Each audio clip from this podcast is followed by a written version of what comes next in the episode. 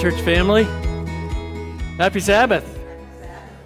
It's good to be here and good to be looking into your smiling faces. Um, I, I want to give one little update on the church transformation team. We've had conversations about the NCD survey, and I just wanted to let you know that process is still unfolding. There is another meeting coming up this month of the church transformation team, and then a follow up meeting of the church board considering recommendations, and then you'll get an update and some more clarity on what happens next. So, just an update, things are happening.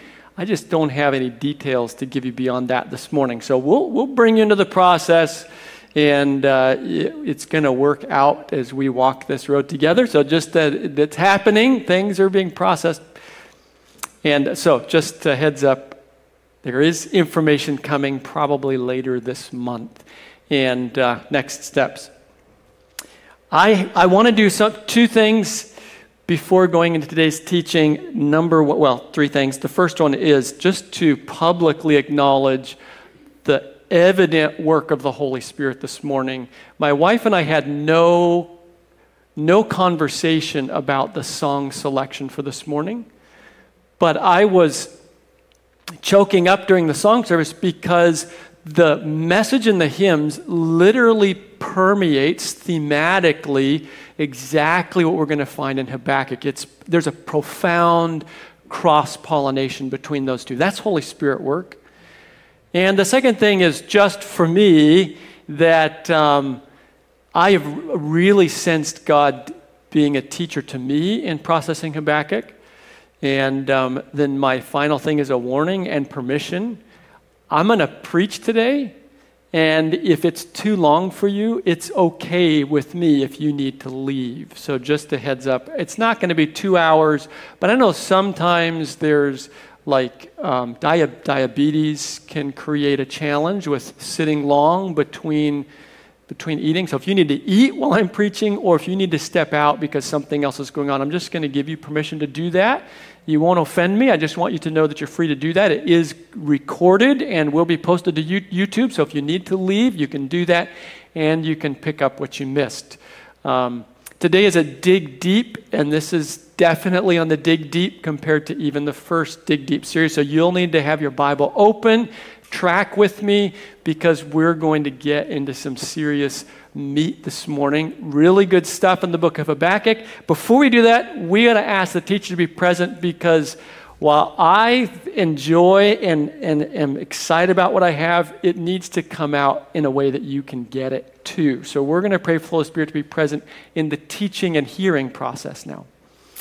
God, thank you. It is so humbling and just praise to the name of Jesus, praise to the work of the Holy Spirit that you've shown up to be a teacher to me, that you have shown up in the arrangement of our music this morning.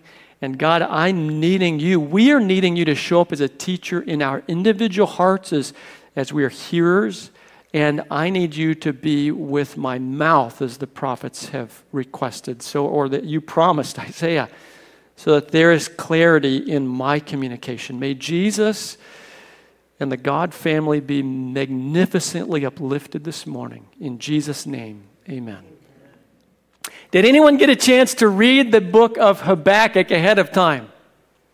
All right, so it is a very long book, as you noticed no doubt, a whole three chapters. Habakkuk, by the way, here is his name. Uh, let me just show you his name in Hebrew. Habakkuk, there is his name in Hebrew. You're not reading, uh, let's see, you're not reading left to right. You're reading right to left, opposite of the English. So the first letter is the H sound, and that's what we would think is the end of the word, is actually the beginning of the word. We're reading right side to the left, Habakkuk. And his name means to embrace or caress. And uh, so you, you might use your imagination. There may be some application of that in as we go through the book of Habakkuk. Um, but I'll, I'll, just let you see if you can figure out a connection. Some people see a connection, some people may not, which is fine.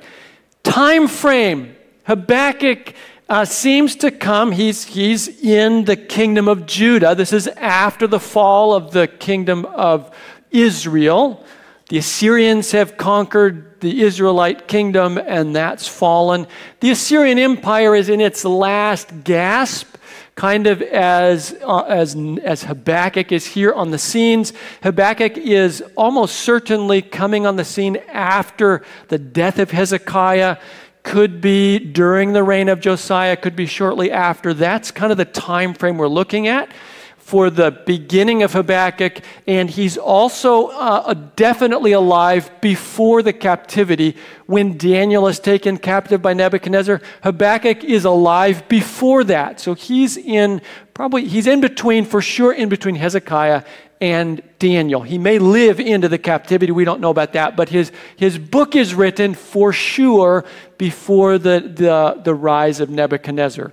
And because um, we're looking at, you'll see it come up this morning, but we're looking at in Habakkuk, he's anticipating the rise of the Babylonians. And so he's before the Babylonians have really become a world changing player. And while the Assyrians and the Egyptians are still the dominant power in that region, um, and affecting God's people. That's the placement I have up there Nahum, Jeremiah, and Zephaniah. There's overlap uh, prophetically with the ministry of Habakkuk. We actually don't know, besides Habakkuk being a prophet, we don't know anything else about this guy except his place in history. Habakkuk is a fascinating uh, a prophet because there are a few times in Scripture where the prophet turns the conversation toward God. Most of the conversation is God communicating and, and the prophet learning through the, the teaching ministry of the Holy Spirit and, and processing and speaking to the people about God. In this book, Habakkuk is speaking to God about the people. And he's not mincing words. There, he's not being rude to God, but Habakkuk is not holding back. This is a guy who just lets his deep puzzlement come out in clarity in his conversation with God. So we're going to see that as we jump right into the book. In fact, he launches right out of the gate into this very direct questioning of God. The book of Habakkuk deals with what in theology is called theodicy. Theodicy is an attempt to answer the question where is God when it hurts? Where is God when it hurts? That's the, that's the, the, the theodicy umbrella. That's what it's called in theological circles when we try to figure out the presence of God in the pain. Habakkuk is profoundly insightful on that level. And interesting that God Himself is profoundly willing to respond to this prophet's very pointed, very puzzled, and even critical analysis of God's behavior. And so, on one hand, I want you to understand Habakkuk tells us it's okay to have it out with God. When your life doesn't make sense or the world doesn't make sense, it's okay to go to God with that issue, even if you think God is implicated, as Habakkuk, in some sense, feels like God is implicated in this. So it's okay when we take those puzzles to God and push Him for an answer. Habakkuk, we find, helps with answering that question. Here is we're going to go to the full piece on this, but this is kind of the burning question, this first piece in Hezekiah, in Habakkuk. Why do you idly look at wrong? That's the burning question in, in Habakkuk's heart. Have you ever felt that way? Ukraine, we could think of. Christians here and around the world. In Ukraine, God, did you see that the Russians have just invaded our country? Do you see they're pulverizing our cities, that there are businesses that are gone, and homes that are gone, and children that are gone, and hospitals that are bombed? God, did you see that guy down in Texas who shot up that classroom? Were you there for those 45 minutes of, of murder? God, did you see when I was a kid? And I'm not even going to go there, but you can fill in those. Did you see? Were you really there? When that thing happened in my life? So you put it in there. That's the question that Habakkuk is asking, the hard questions. And let's zoom back and get Habakkuk's full engagement beginning in verse 2. This is New Living Translation. I like the little bit more modern, uh, more modern flow to it. How long, O Lord, must I call for help? But you do not listen. Violence is everywhere, I cry, but you do not come to save. Must I forever see these evil deeds? Why must I watch all this misery? Wherever I look, I see destruction and violence. Have you ever felt that way? When you look at the news, when you reflect on your own life, when you live the life you're living right now. But Habakkuk isn't finished. He continues I am surrounded by people who love to argue and fight. The law has become paralyzed, and there is no justice in the courts. I, I've stumbled across a podcast series that I like quite a bit called American Scandal, rather insightful, actually quite useful podcast. It's just looking at stories such as Watergate, and the current one is about. Um, is about the, um, the Teflon crisis back a few years ago. I think, I don't know if it's back in the, anyway, a few years ago, um, big chemical company was manufacturing, experimenting with Teflon. It was actually a chemical that came from some other industry or, or maybe even from the arms industry. And they were trying to find a use in, in civilians. Uh, for, I may not get all the details right, but they were trying to repurpose a chemical, that's for sure. And the chemical is somehow showing up in the water system, in the water table. And, and uh, farmers, families were getting sick, cattle were dying, and simultaneously the company was getting away with it. And it took an incredible legal battle to bring justice to, or some form of justice. So you read, you know, the whole podcast is essentially about this struggle to establish justice and how many times justice has been subverted or circumvented. And uh, just one example, you have your own examples where you can say, hey, th- this, this thing, justice is just not happening. Thankfully, we're not at a total anarchy, but there's no question justice isn't fully established in the land. So Habakkuk, pretty modern problem. The wicked far outnumber the righteous so that justice has become perverted. That's how Habakkuk kicks off his question to God. And, and that's the te- context in which he asks God, Why do you idly look at wrong? How can you see what's going on and sit silent? So God begins his first response. And this is in verse 5. Habakkuk 1, verse 5, New King James, switching around a little bit. Look among the nations and watch. Be utterly astounded, for I will work a work in your days which you would not believe, though it were told you. Habakkuk, it looks like I'm not doing anything. It looks like I'm not showing up. It looks like your problems aren't even on my radar screen. Habakkuk, watch the unfolding of history because I'm going to show up, and if I told you what I was going to do, it would be unbelievable. And then God begins to explain what He's going to do. Interesting. He said, You can't believe it, but I'm going to tell you anyway.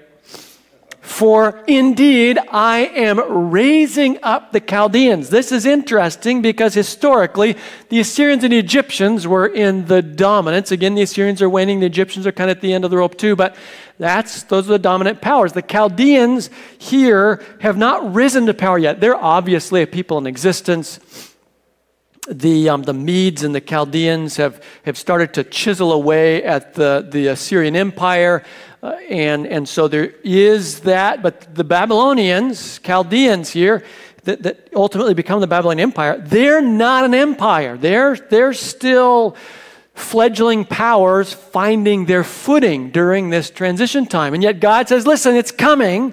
The Chaldeans are going to rise to power and they're going to bring a kind of justice to the injustice that you're experiencing. So it's fascinating here. We would expect that God would say, in so many words, Wait for it, Habakkuk, I'm going to show up. But it's more nuanced than that. God says, I'm going to show up, but actually, who's going to show up is that the Chaldeans are going to rise in ascendancy. So here's the thing we're looking at in the book of Hezekiah, Hezekiah Habakkuk, the book of Habakkuk, is we're looking at the, and this is super critical, this is why Habakkuk is so meaningful today. We're looking at the purpose unfolding in human history in the interaction between human beings among themselves and human beings and God. That's what we're going to see here in the book of Habakkuk this interplay of God and humans and humans and humans. What Habakkuk chapter 1, verse 6 is telling us is that there is this allowance, this divine providence is not always active in human history in the sense of making things happen, but allowing things to happen. That, that powers, different powers, God either sees that they're rising and, and steps out of the way, predicts their rise, and there is this unfolding of human history where God is allowing the Chaldeans to rise, predicting their rise as He sees them developing, stepping out of the way, and they become the human, the human force to inflict damage on the forces that were oppressing God's people. We're seeing again this struggle of human beings in human history. The Chaldeans are described a little bit more in this verse a bitter and hasty nation which marches through the breadth of the earth to possess dwelling to possess dwelling places that are not theirs. So this power that is advancing and gobbling up the kingdoms was God's answer as to what's going to happen next. Are you showing up in history, God? Yes. And I'm showing up by allowing the Chaldeans to rise to power and bring to terms the Egyptians and especially the Assyrians. The chapter continues there. Chapter 1, you can read 6, 7, 8, 9, this description of the Chaldeans being a fierce and dreaded uh, horde, and then going down to verse 13. Verse 13. Because now Habakkuk has a problem. You can see here, these are not righteous people, by the way. The Chaldeans are not righteous people. So Habakkuk's first question is God, where are you when, when bad things are triumphing, bad people are triumphing, and injustice is trembling? Where are you, God? God says, hey, the Chaldeans are coming along, and they're going to do in the Assyrians, your enemies. That presents a problem for Habakkuk, and here it is on the screen for you. You are of purer eyes than to behold evil, and cannot look on wickedness. Why do you look on those who deal treacherously and hold your tongue when the wicked devours a person more righteous than he? Quite interesting. So, on one hand, the answer is hey, the Chaldeans are going to rise up and they're going to bring down your enemies. And Habakkuk says, wait, hold on. Hold on. How is it that the wicked Chaldeans can somehow mete out justice over our enemies? That's a conundrum now that Habakkuk finds himself in. He's like, How does that work? I, I want you to show up and do something, and then the people showing up are wicked people showing up, and you say that's justice being accomplished?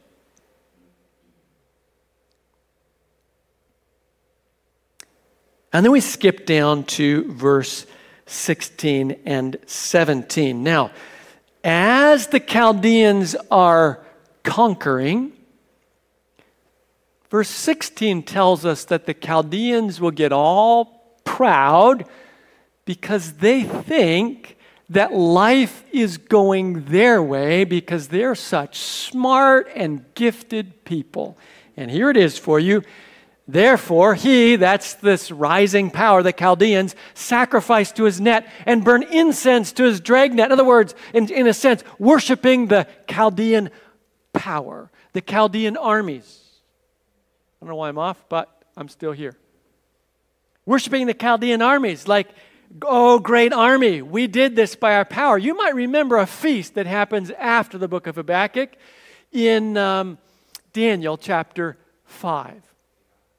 The last king in the Babylonian Empire throws a great feast, and it's a feast to the gods of gold and silver and of the Babylonians who have given them such prosperity. Pride. So, so what's observed here by Habakkuk is that, okay, God, so you say the Chaldeans are coming along and they're going to rise in power. Well, the result of that is that these powers, do I need to switch mics? Am I coming through okay? Okay, I uh, thank you. Sorry about that. I'm not hearing it. So, so that these, these, this power that's rising up, they're just going to get more and more proud and stuck up and full of themselves because they think they're the ones that are getting the job done. They have great confidence in the human agenda. Here's another piece where the thematic teaching of Habakkuk comes out. Remember, we're talking about the human history and understanding the unfolding of human history. What do we learn from human history? Human beings have a great agenda. You look at the rise and fall of empires. You have it all the way back to Sumer and the first king and, and, and building these little empires and these bigger, and these, you know, it starts like cities, and then a, one guy conquers a bigger, another city, and this territory starts growing. And human beings have this idea that we know how to govern the world. The Assyrians thought they knew how to govern the world. They built the city of, you know, Nineveh comes, and then they're reaching out and conquering this territory and that territory. And then up come the Medes and the Chaldeans, and they band together and they start pulling down the Assyrian Empire. Then the Babylonians gain the upper hand and they establish their territory, and they have these kings that rule. And then come along the Medes and the Persians. They make this collaboration, and they expand and they rule. And then up come the Greeks who overthrow that whole thing, and they and they have their little different way, but kind of the same way of ruling the world, and then sweeps in the Roman Empire and smashes them to pieces and establishes a bigger territory. Human history is an experiment of human beings trying to do life themselves. And that's what's being acknowledged here in the text. This human project of running the world is being observed. Interestingly, the question at the end of the chapter about the Chaldeans is he to keep on emptying his net, destroying nations without mercy? In other words, pick them up, dump them in the boat, go for some more, dump them in the boat, dump get some more, dump them in the boat. Like, is he just going to go around, around the world just scooping up the nations? Like, how long is this power going to run amok over civilization? The Chaldeans are coming. Yeah, they're going to do in the Assyrians, but how long is this kind of predatory behavior going to happen? And then Habakkuk declares this beginning of chapter 1. I will take my stand at my watchtower and station myself on the tower and look out to see what he will say to me and what I will answer concerning my complaint. You're going to see this come up again because this is the disposition of faith faith.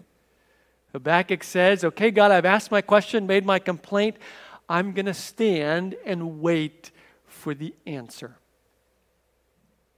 And then we find ourselves in the good chapter 2. Chapter 2, if you're watching in your text, begins with the Lord's answer, which is this 2, verse 2 Write the vision and make it plain on tablets so he may run who reads it. For still the vision awaits its appointed time. It hastens to the end. It will not lie. If it seems slow, wait for it. It will surely come and will not delay. Mm. You ever feel like God's delaying in responding to the problems here? God tells Habakkuk, first words out of God's mouth in answering the second complaint is Habakkuk, things are getting worked out. The end is going to come, the vision's going to come, the resolution of this mess is going to come. If it seems like it's taking a long time, just wait because it really truly is going to come to fulfillment. And this is where we begin to get Habakkuk's concept of faith. Let's look at it. Habakkuk chapter 2, verse 4. Very famous text. You might have heard of a man named Martin Luther who uttered, who said there, were, there was this phrase that came to his mind that transformed his faith. Does anybody remember what that fa- phrase was? The just shall live by faith. Four words. Just, the just shall live by faith. Those words first show up in Habakkuk. Interesting. We're going to look at those words and parse out a Hebrew word for you today, a couple of Hebrew words. My apologies to my friend Ross and I think Eileen, who may be able to pronounce this better than me. Here's the English, though. So, see, the enemy is puffed up, his desires are not upright. That's observing. Remember, Habakkuk said this they're going to throw their net out and get all these fish, and they're going to worship their net, their armies, because, man, look at us. We've got the power to rule the world. Like Belshazzar, big celebration, the gods of gold, silver, etc. These are the great gods of the world. So they're going to get puffed up. The enemy's puffed up. His desires aren't right. He's crooked. It's all messed up. And then the contrast. But the righteous person will live by his faithfulness. We're going to break down that word faithfulness, which is this Hebrew word. I'm going to throw it on the screen for you. Beautiful Hebrew word. Reading from right to left. And I have it on my hand here so I can get it right. Be'emunato. Be'emunato. I know that I don't have all the inflections right, but that's the basic idea. Be Be'emunato. And it's actually a word that begins with a preposition that I'll divide out for you. That be is a preposition, and that preposition means simply in, at, among, upon, with, away from. Prepositions. We understand prepositions. This preposition is the beginning of the word. And so the preposition related to the word, which is a noun, and here you go, emunata or emunato, steadfastness, trustworthiness, faithfulness, honesty. I kept that last phrase in there. It doesn't seem to relate, but I want you to notice it says permanent official duty.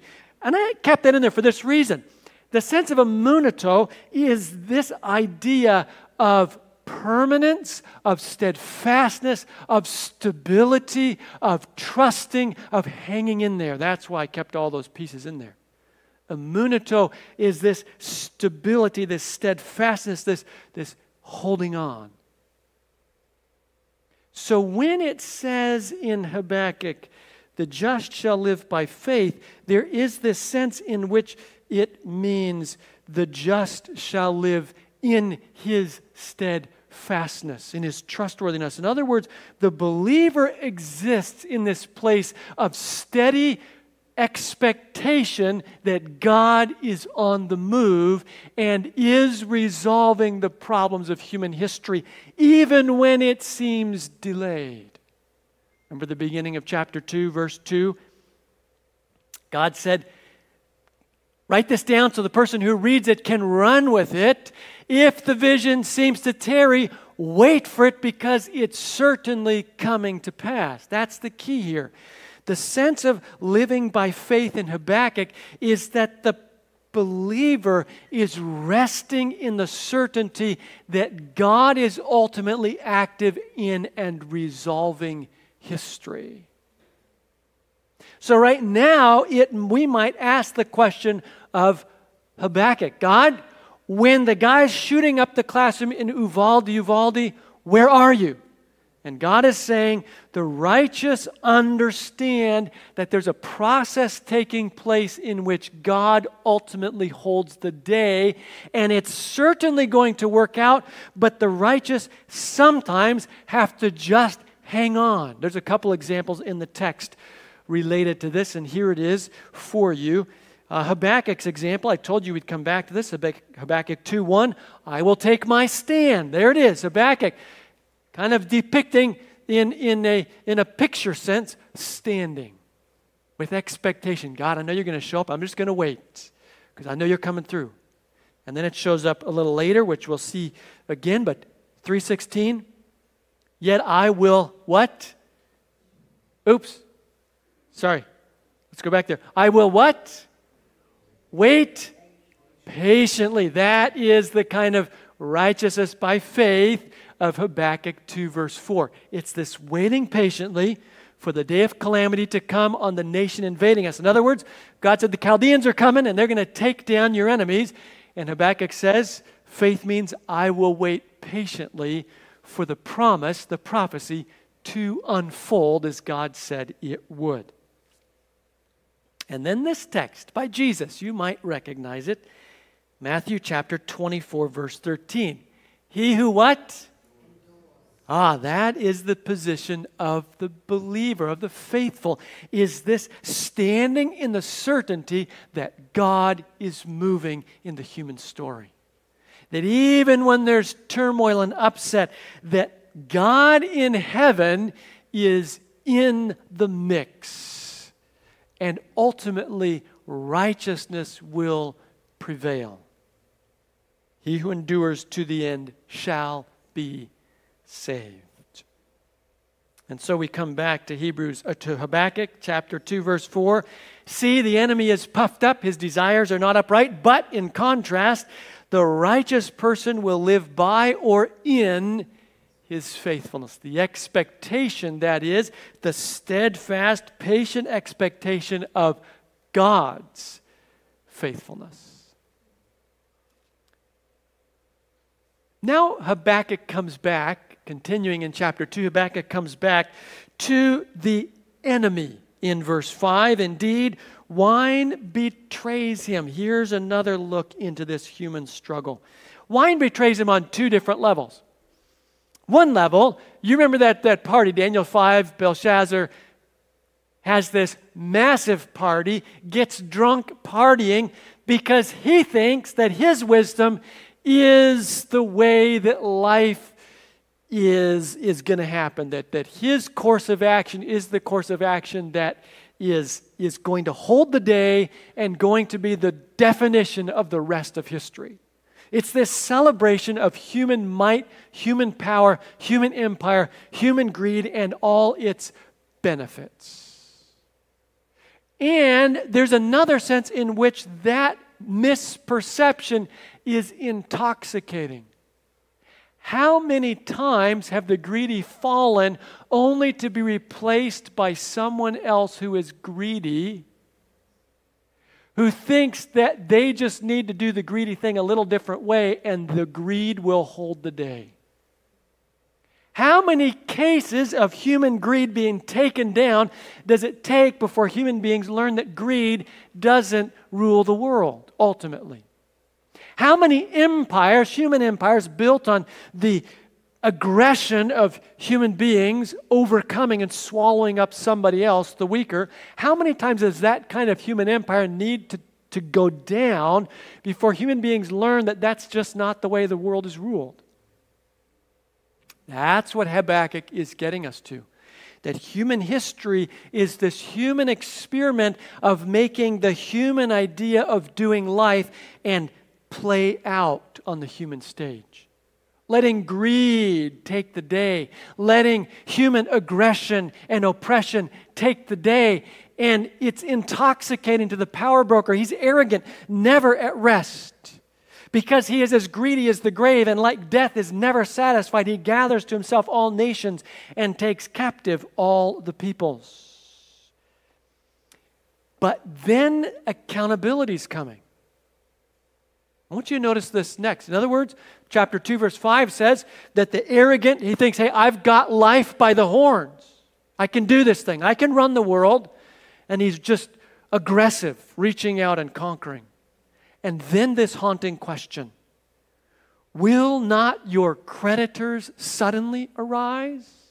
See, there's something in this human history that human beings, and I would vouch, is the major point, one of the major points in the book of Habakkuk is God is saying, listen, Habakkuk, this is what's happening in human history.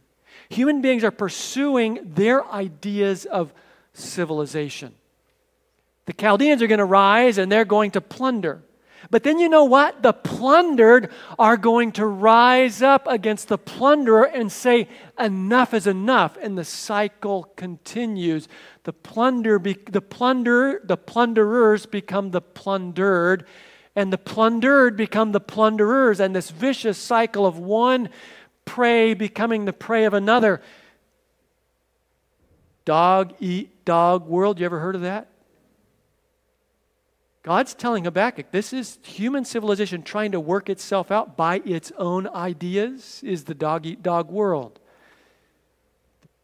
The predator becomes the prey, and the prey becomes predator only to eventually become the prey again. And then we jump down to verse 13.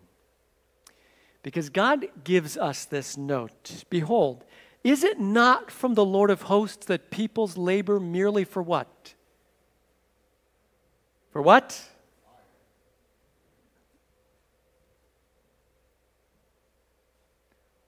What success can you really count if in the end it's all burned up to ashes?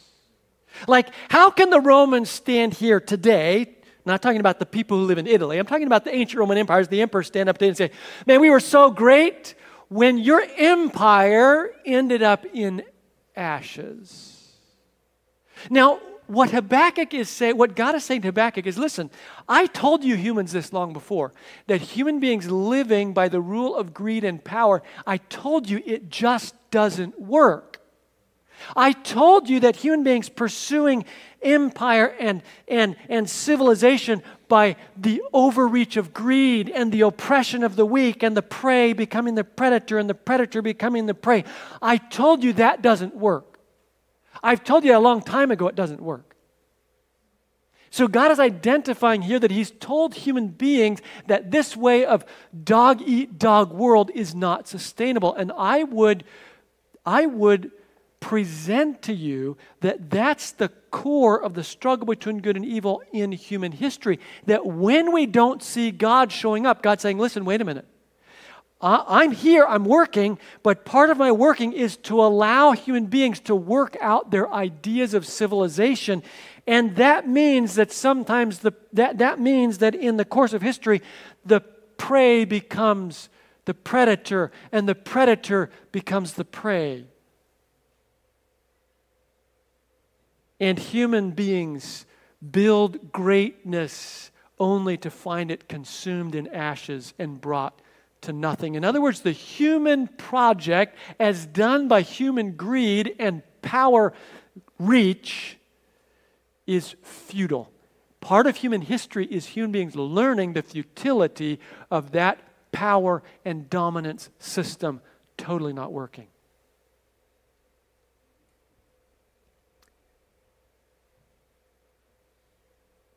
And then the result of this process with God engaged in the mix results in this 214 for the earth what? What does it say the earth? When is that? Present or future? So God says listen Habakkuk I'm not inactive in history but here's how I'm working I'm allowing powers to rise up and practice their projects, their, to, to experiment with our ideas of how civilization works. One power will, will, will rise up to take down your enemies, but then another power rise up to take them down. And ultimately, as I work in human history and I allow human history to unfold and human beings to experiment, ultimately it's going to become clear that God's way is the way of goodness and justice. And what fills the earth? The glory of the Lord fills the earth as the waters cover the sea. Listen, God says, Habakkuk, hang on. It's, it's going to happen. It might not look like it's happening now, but I'm not idle. I'm moving behind the scenes. I'm working in human history so that human beings will ultimately come through their observation of human history and my interactions with human beings will ultimately learn that the way of love Not said here, but that's obviously the case. The way of love is the way of life. And the truth about God and his good way of doing kingdom will fill the world.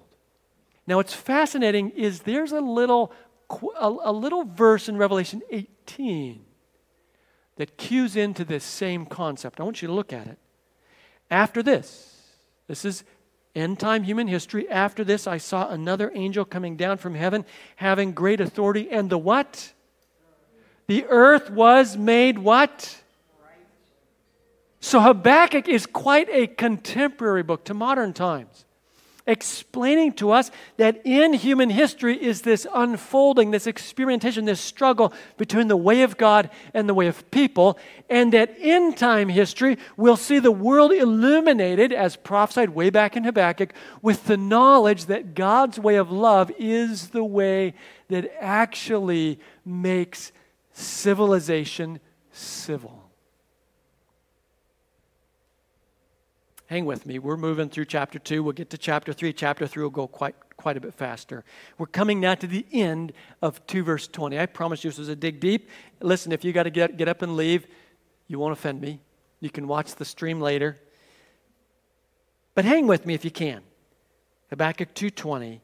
Notice this. But the Lord is where? Ha.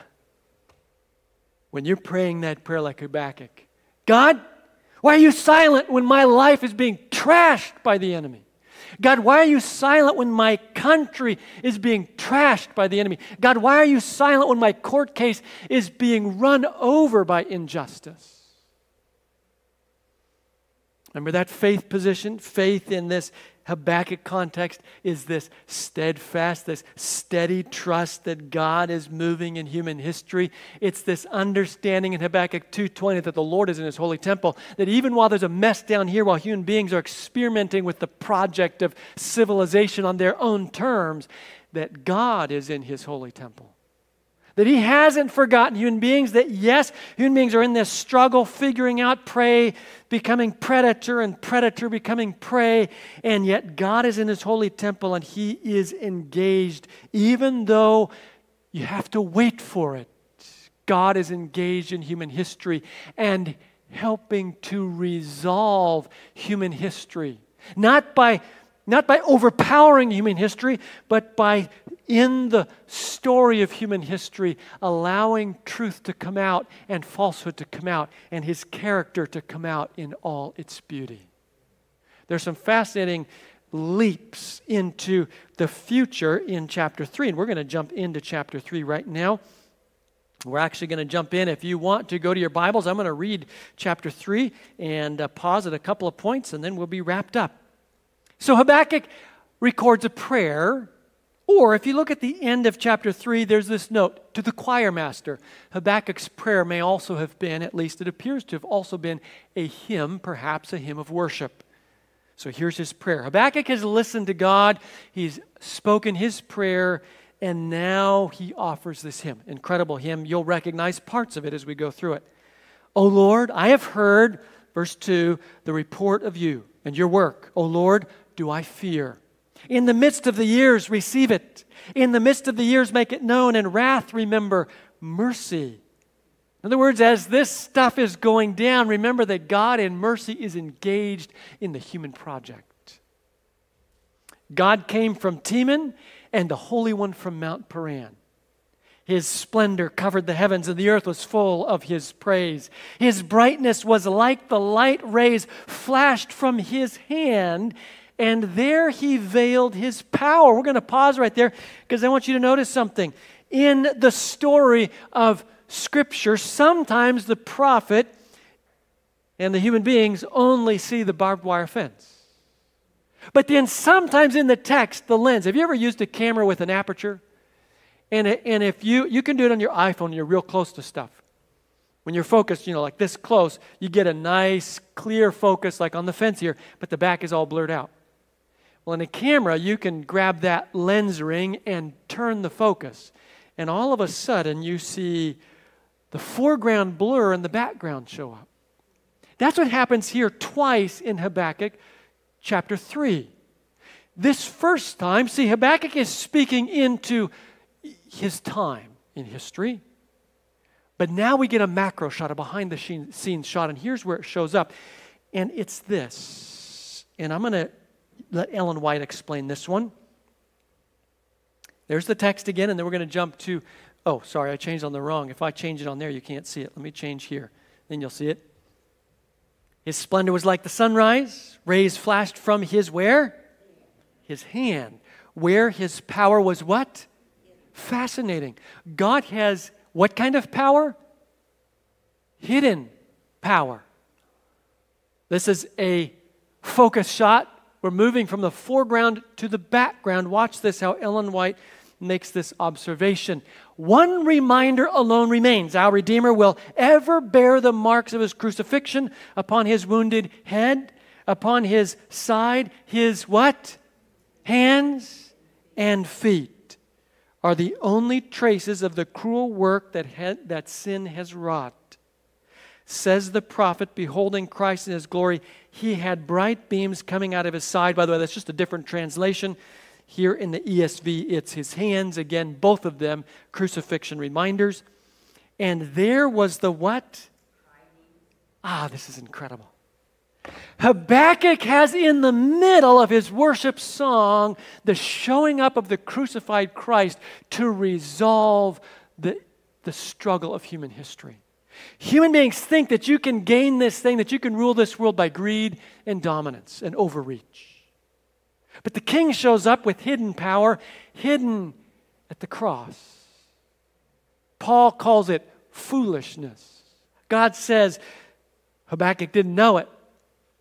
But God showed up to Habakkuk and said, Listen, Habakkuk, I'm going to win this thing in a way you never imagined. I'm going to show up in the flow of human history and demonstrate that power is not established by greed and overreach. Power is established by sacrificial love. Listen, Habakkuk is a 2022 book. It's not just a pre Babylonian exile book, it's a 2022 book because this thing is won by the crucifixion of Christ. That's how human beings learn that power, overreach, and dominance and greed are not the way that civilization unfolds or is civil, but that the crucified Christ, the gospel of power under, not power over, is the way that is the thing that civilizes human interaction.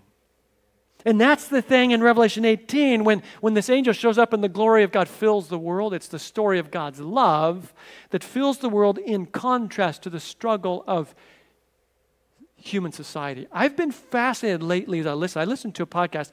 I might get myself in trouble here. Uh, maybe I shouldn't mention it. I don't want to label myself. One of the podcasts I listen to is a political podcast. But I hear it in, in lots of places. If you listen to the political language on all sides, human beings are wrestling with the question of how to do sustainable civilization. That is not coincidental. Part of the end time human project is a global human reflection on the struggle to do sustainable civilization while simultaneously the gospel teaching on how to do human civilization is rising to the front. In other words, part of the human project before the coming of Jesus is a global reflection at some level on the failure of human society to make a workable civilization that is simultaneously contrasted with the rising global presence of a people of God who talk about a crucified Christ and who live a selfless gospel. That contrast is an essential final move in the human project, and it's highlighted in the book of Habakkuk. That's why, even on political podcasts, you're seeing this human reflection on the failed human project That's why liberals are wrestling with the fact that in liberal cities there's still not justice like they want. That's why conservatives are wrestling in the, with, with, with why, in spite of all the best laws and all the best work they're doing, we're still not at a civilized human society. That's why everybody's wrestling with this. That's why they're struggling for power because they can't figure out how this human thing is solved. And in the middle of that, the gospel shows up and God says, Listen, here's how it's solved.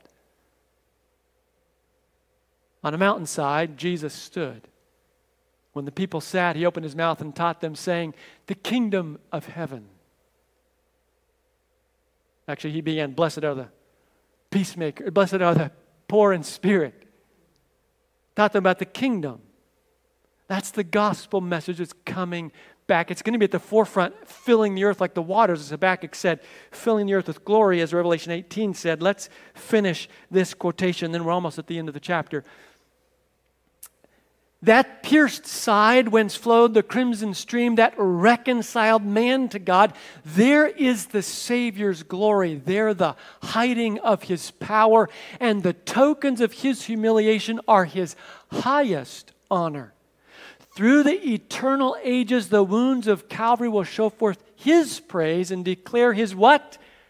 Now you remember in chapter 2, and chapter 1 how Habakkuk was talking about how, as the Chaldeans rose to power, they would worship their armies and be filled with pride because, hey, we can rule the world by our power. Is contrasted with actually, you rule the world by giving up power in selfless love. That's really how you rule the world. And so, this human project of prey becoming predator, predator becoming prey, is for human beings to finally recognize, if they're willing to, that the human project is not doable unless it's done by self sacrificing love. That, my friends, puts Habakkuk in 2022. One more place this shows up Let's go. I'll put it black so you're not distracted. Let's get back to the black here. One more place that shows up is coming. Five. Before him went pestilence, Habakkuk 3 5, and plague followed his heels. He stood and measured the earth. He looked and shook the nations. Then the eternal mountains were scattered. The everlasting hills sank. Lo, his were the everlasting ways. I saw the tents of Cushan in affliction. The curtains of the land of Midian did tremble. Was your wrath against the rivers, O Lord? Was your anger against the rivers or your indignation against the sea? When you rode on your horses or on your chariot of salvation, you stripped the sheath from your bow, calling for many arrows. You split the earth with rivers. The mountains saw you and writhed. The raging waters swept on. The deep gave forth its voice. It lifted up its hands on high. The sun and moon stood still in their place at the light of your arrows as they sped, at the flash of your glittering spear. By the way, you can hear the last song we sang this morning, How Great Thou Art, right? Right there. You marched through the earth in fury. You threshed the nations in anger. See God showing up in history. You went out for the salvation of your people, for the salvation of your anointed. In other words, wait for it, Habakkuk. Just, just stand in, in faith that I'm going to show up because it's coming. It might, it might take a little while, but Habakkuk, it's coming, and I'm going to show up for the salvation of my people. You crushed the head of the house of the wicked, laying him bare from thigh to neck. Here it is. I just want you to see that text on the screen. It's right here, 13. You came out to deliver your people to save your anointed one. You crushed the leader of the land of wickedness. Does that bring a, ring a bell for any of you all the way back to the book of Genesis? Little prophecy back there that God gave to Adam and Eve. They were just defeated. They had just given into the lie that, that self centeredness was the way to do life. That's the whole thing Habakkuk's about. And God gave this promise, 315 Genesis, that the seed of the woman, Jesus, would crush. Ah, this is another one of those shots where the camera blurs out the foreground and into the background, and we see an allusion to the ultimate fall of the enemy of human civilization and universal civilization, Satan. Flashback to Genesis 3:15 of the crushing of Satan's head. Flash forward to the crucifixion and the crushing of Satan's head, and we continue to wrap up today's teaching in Habakkuk chapter 3. Verse 14, you pierced with his own arrows the heads of his warriors. He came like a whirlwind to scatter me, rejoicing as if to devour the poor in secret. You trampled the sea with your horses, the surging of mighty waters. I hear and my body trembles. My lips quiver at the sound. Rottenness enters into my bones. My legs tremble beneath me. Yet, Here's faith. Remember, the faith in Habakkuk 2 is standing in the belief that God is moving and will sort this thing out in the end. You saw this earlier t- today. Yet I will quietly wait for the day of trouble to come upon the people who invade us. That is, I'll wait, God, for things to unfold as you've said they would. Now, before we finish the last few verses of Habakkuk, which you might recognize, one note. It's okay to tremble when you think of human history and see things going down. It's okay to tremble over how over the struggle and suffering under the human project and its consistent failings. It's okay to struggle with that. Habakkuk says, I saw that. I saw God showing up and I saw this whole thing going down and I trembled. Yet, uh, let's see, verse 17 Habakkuk says, let's go back to the end of verse 16. Yet I will quietly wait for the day of trouble to come upon people who invade us. I'm going to wait, God, because I know you're going to show up. Verse 17, though the fig tree should not blossom. Whoa.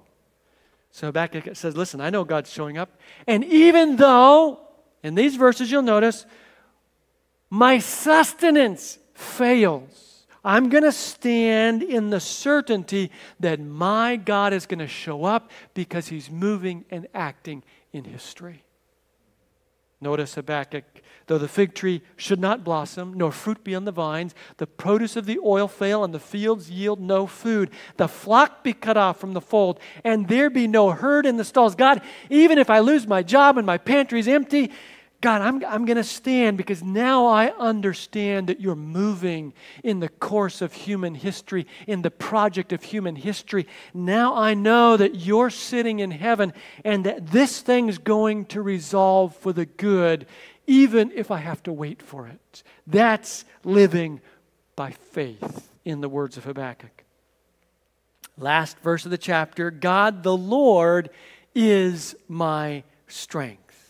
He makes my feet like the deer's.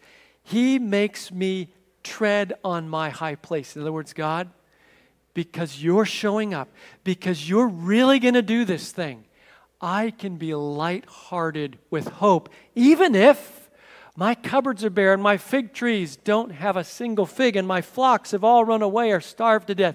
God, I know you're moving in human history and I'm okay to wait for it because it's going